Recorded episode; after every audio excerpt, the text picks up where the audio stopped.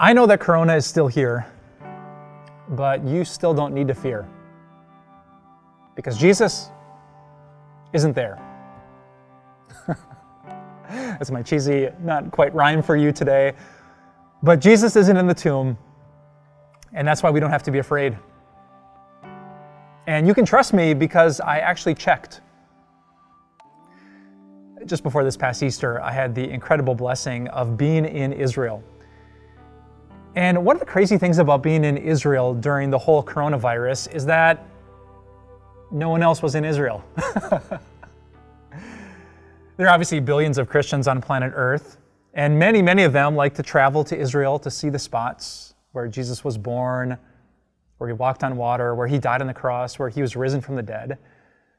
So sometimes in Israel, the tour buses stack up one after another, and the people stand in line just for a few seconds at some sacred spot. But this time, uh, this time it was different. And that kind of worked out for me.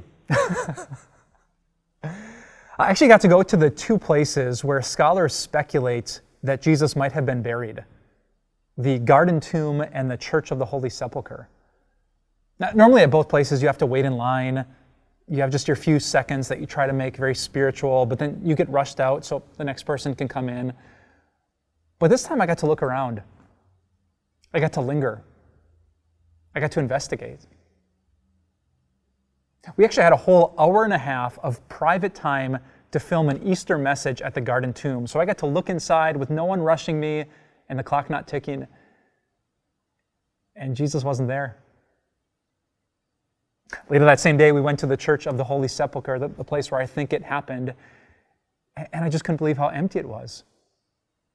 There were no lines. I got to look around and see and search, and guess what I found? No Jesus.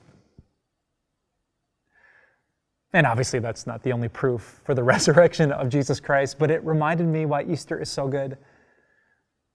Because we don't just have a Jesus who sacrificially died for our sins, we have a Jesus who rose from the dead so that he could be with us. I think of Matthew chapter 28. The angel said to the women, Do not be afraid, for I know that you're looking for Jesus who is crucified. He's not here. He has risen just as he said.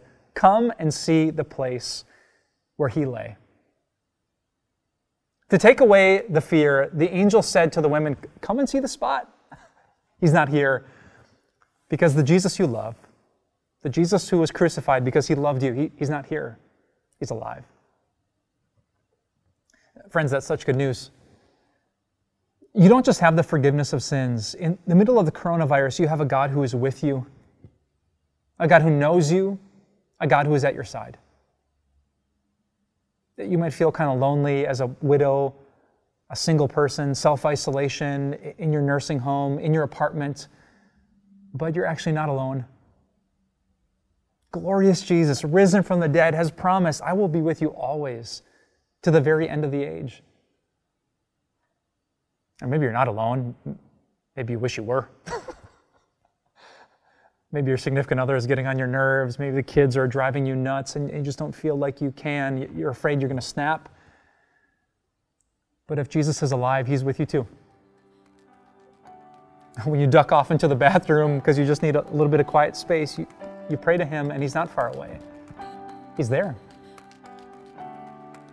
Or when you go out to the driveway for some fresh air, it's Jesus who is present with you in that place the Jesus who can send his spirit to give you strength to love those people even when they don't deserve it. And so what the angel said is so true. Don't, don't be afraid. Don't be afraid that you can't. Jesus is alive, so you can. He's risen, and I saw the place where he isn't. So don't be afraid, even if Corona is here, because Jesus, your Savior, is not there. He's right there with you. Let's pray. Uh, dear Holy Spirit, we need your help. Give us the eyes of faith that we could see that there is a Jesus who can do anything and he is with us everywhere. Help us to see him, to envision him, to, to picture him, so that whatever we're facing today, it seems so small by comparison. We know that you can, and we know that you want to. So, hallowed be the name of Jesus today. May your will be done in our hearts. I ask this because of him. Amen. Hey, what's up, everyone? Pastor Mike here from Time of Grace. Thanks so much for checking out this podcast. Uh, we certainly would love this message to reach more and more people. So if you wouldn't mind rating and reviewing this podcast, it would bring it to more people's eyes, and we pray this message into more people's hearts. Thanks for your support, and we'll talk to you soon.